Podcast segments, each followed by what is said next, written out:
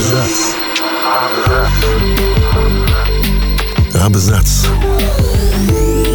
О книгах и писателях.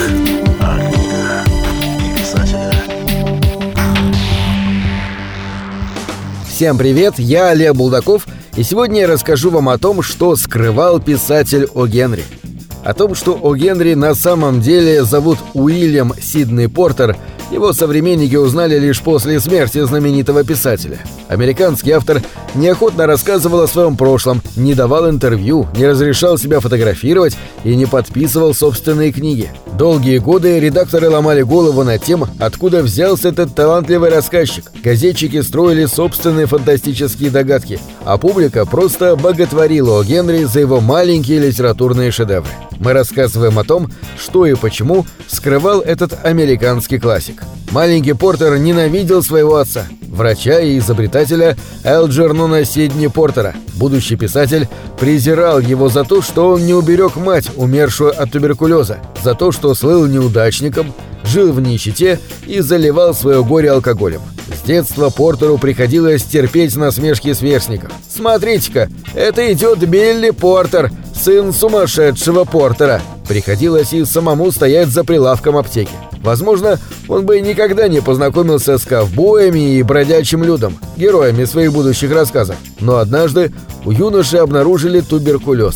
Врачи рекомендовали Портеру больше времени проводить на воздухе, а друзья помогли фармацевту устроиться работать на техасское ранчо. Вскоре жизнь юноши закружилась. Переезд в столицу, работа в фирме по продаже недвижимости, в земельной управе, в табачной лавке, в местном банке. Где бы ни появлялся молодой Портер, он везде пользовался популярностью как остроумный рассказчик. Однако юморист не спекулировал своим успехом и тем более не слыл ловеласом. В 22 года он встретил скромницу Этель Роуч, которая вскоре стала его законной супругой. Портер рано начал писать юмористические заметки, которые публиковал в местных газетах. А в 1894 году и вовсе купил обанкротившийся еженедельник The Rolling Stone, чтобы сделать его лучшим юмористическим изданием штата. Как известно, автор рассказа «Дары волхвов» был прекрасным писателем, но плохим бизнесменом, поэтому очень скоро разорился. А вскоре случилась еще одна беда. В банке, где Портер работал кассиром, обнаружили недостачу в размере $5000. Подозрения пали на него, но вместо того, чтобы добровольно явиться в суд для дачи показаний, Портер, посоветовавшись с супругой, решил бежать из США в Гондурас. Согласно плану, беглец должен был вернуться домой через пару лет. Срок давности судебного дела за растрату был всего 3 года, но приехал раньше времени, узнав от родственников, что его жена тяжело больна. Надо отдать должное властям, которые снисходительно отнеслись к беде Портера. Они разрешили бывшему кассиру ухаживать за умирающей супругой, арестовав его лишь после смерти Этель. Но поскольку ранее писатель совершил побег, приговор оказался суровым – 5 лет каторжной тюрьмы. За хорошее поведение срок заключения Портера был сокращен, он пробыл за решеткой чуть больше 3 лет. Однако и этого времени хватило, чтобы он испытал на себе все тяготы каторжника. В тюрьме у Портера было достаточно времени, чтобы упражняться в написании рассказов. Но едва ли какая-нибудь редакция стала бы печатать уголовника, поэтому писатель высылал свои рукописи знакомым, а те пересылали их в редакции. Все гонорары от публикации произведений Портер направлял своей маленькой дочери Маргарет, единственной радости, которая осталась в его жизни. Сразу после обвинительного приговора родители Этель перевезли внучку в Питтсбург, чтобы она не узнала постыдную историю отца. Да и он мечтал скорее забыть о своем прошлом. По свидетельству тюремных друзей писателя, он не раз говорил: «Я глубоко похороню Билла Портера. Никто никогда не узнает, что я столовался на каторге в штате Огайо». Там же родился и псевдоним писателя, с которым началась новая жизнь классика американской литературы. Выйдя из тюрьмы, Портер заключил договор с одним из крупнейших издателей, который обещал печатать все, что выйдет из-под пера этого талантливого юмориста. Без выходных дней и отпусков Портер писал по 60 рассказов в год, иногда одновременно работая сразу над несколькими произведениями.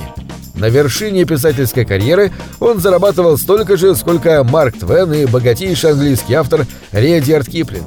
а почти все свои деньги Портер тратил на дочь, которую отправил учиться в самый дорогой колледж, где никто не мог знать, что ее отец – бывший заключенный. Тайна прошлого до последнего дня не давала покоя писателю. Он почти ни с кем не общался. Но однажды его разыскала старая знакомая, которая требовала платить ей солидную сумму за молчание. Портер платил и все больше времени проводил в компании с алкоголем.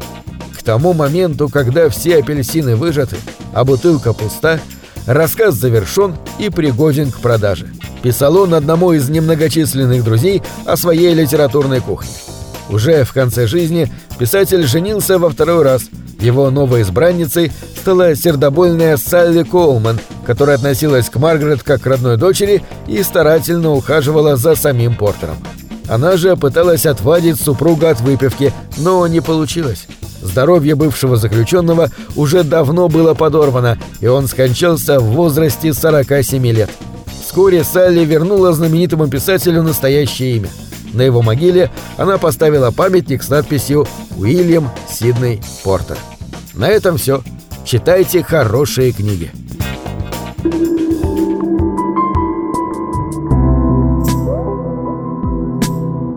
Книги — это двери, что выводят тебя из 4 стен. С ними ты проживаешь другие жизни, а свою умножаешь в 1000 раз.